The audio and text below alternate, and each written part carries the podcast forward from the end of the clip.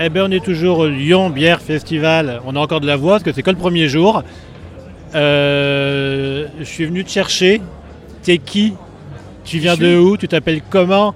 C'est quoi ta brasserie? Alors moi je suis Benoît, je suis le créateur, fondateur de la brasserie La Pleine Lune à Chabeuil. Alors c'est à côté de Valence.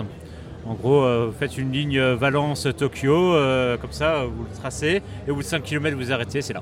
D'accord. Voilà. Ben pourquoi tu es là?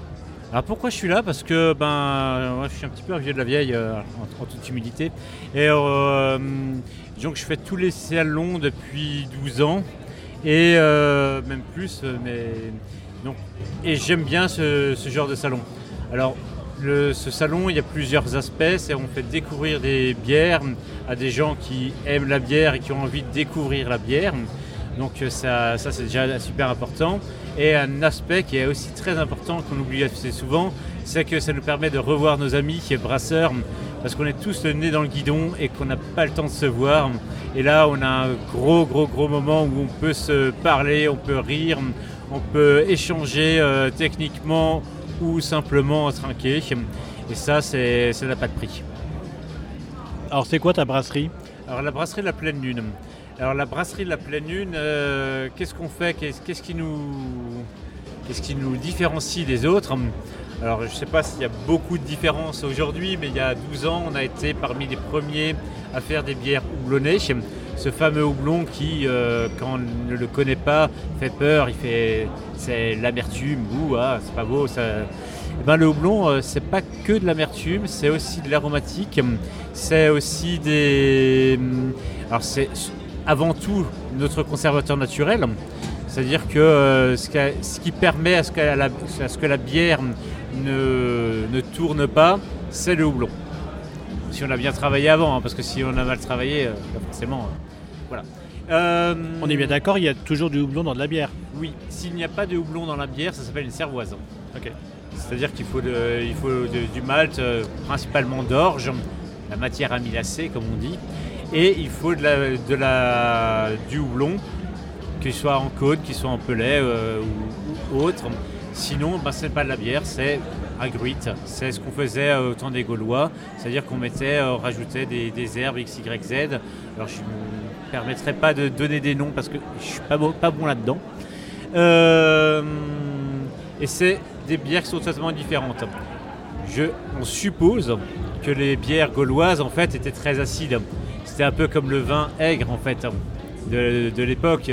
C'est le vin finalement n'est doux et rond et sucré que depuis assez peu de temps, pour ce que j'en sais.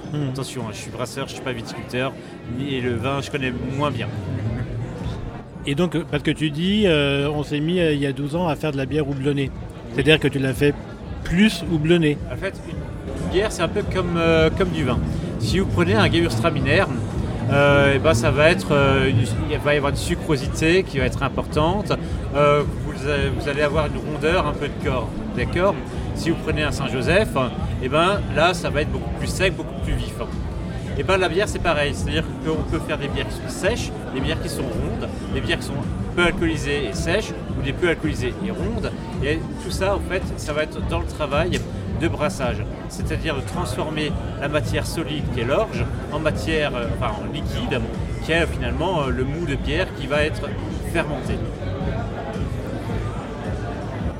Voilà, c'est magnifique. Hein, c'est bizarre, mais... En fait, tu fais du vin quoi. Tu fais du vin d'orge.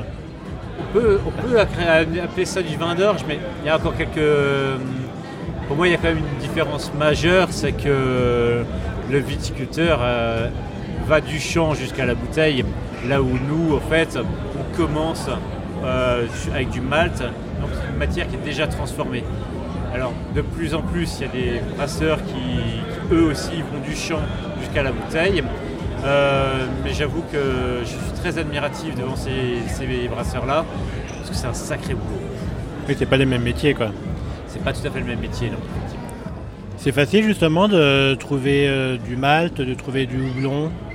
Alors, et comment tu sélectionnes, entre guillemets, c'est quoi les critères le malt, le houblon, c'est pas difficile à trouver.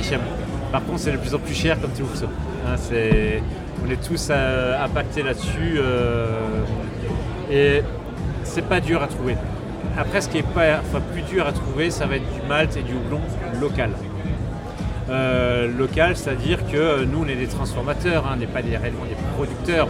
On est producteurs, mais des transformateurs. Et de plus en plus, il y a une filière qui se recrée autour de la bière, c'est-à-dire du champ jusqu'à la bouteille. Mais c'est long, c'est très très long, parce que c'est quelque chose qui a complètement disparu. C'est les technicités qui ont complètement disparu. Et par exemple, dans la Drôme, là où je suis, en Ardèche, il y a 2 malteries qui sont à moins de 50 km. Ça, c'est hyper précieux. Le houblon, c'est encore très compliqué.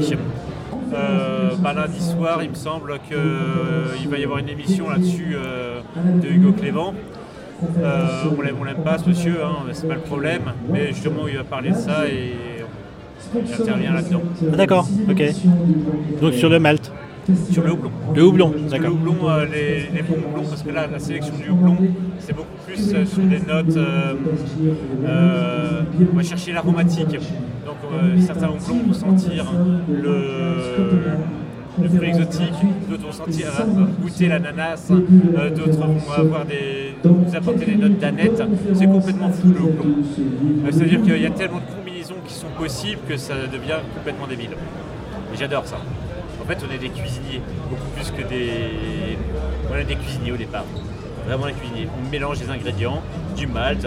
Alors ce malt-là va apporter un côté un peu plus sucré, celui-là un peu plus caramel, celui-là un peu plus pain cuit. Ce malt-là a un côté caramel, je l'ai peut-être déjà dit, et ce malt-là va apporter un côté café ou chocolat, et ainsi de suite. On va mélanger un peu les malts, on va avoir une texture. Parce que ma bière, elle est ronde, elle est sucrée, elle est... sèche, alcoolisée, peut l'entrer en bouche. Et après, on va, sur la longueur en bouche, on va mettre les houblons. Et là, les houblons vont apporter l'amertume, l'aromatique, le côté diurétique aussi. Alors celui-là, il est un peu plus rigolo, hein, c'est le pipi caca, mais... bah oui, mais... Voilà, et puis c'est le conservateur naturel, bien entendu. C'est facile de se renouveler? C'est pas si compliqué. Ou c'est nécessaire ou pas? C'est peut-être pas nécessaire. Oui, c'est devenu nécessaire. Il y a 10 ans, on pouvait être brasseur, avoir une blanche, une blonde, une ambrée et vivre très bien. Enfin, vivre en tout cas. Maintenant, il faut sortir des nouveautés en permanence. La demande de nouveautés est permanente. Et même dans mes équipes, hein, c'est-à-dire que moi j'ai 4 brasseurs. Si je leur fais faire juste la même bière tout le temps, je les stimule pas en fait. Et là, ils font des bières différentes, ils vont chercher, et puis bon, bah, on goûte beaucoup de bières. Et puis on va dire, ah tiens, celui-là, il a fait un truc qui est vraiment chouette, ou tiens, j'ai envie de faire ça, mais avec un mélange de ça, et puis on va réfléchir à une recette. Et c'est un moment de création qui est magique en fait. C'est toute l'âme pour moi du brasseur. Savoir créer une bière et la reproduire. C'est bien beau de faire une très bonne bière. Si on ne sait pas la reproduire, ça ne sert à rien. C'est quoi la bière que tu n'as pas encore inventée? Je pense que si je l'avais déjà réfléchi, je l'aurais déjà inventée. Mais je sais pas. Je sais pas encore. Mais sans doute une bière. C'est une très bonne question. On peut se revoir dans 2 jours et peut-être que je te répondrai. Je vais réfléchir. Ouais. Tu m'as lancé un défi là en fait. Voilà, très bien. Merci, bon festival. Bon festival à vous aussi.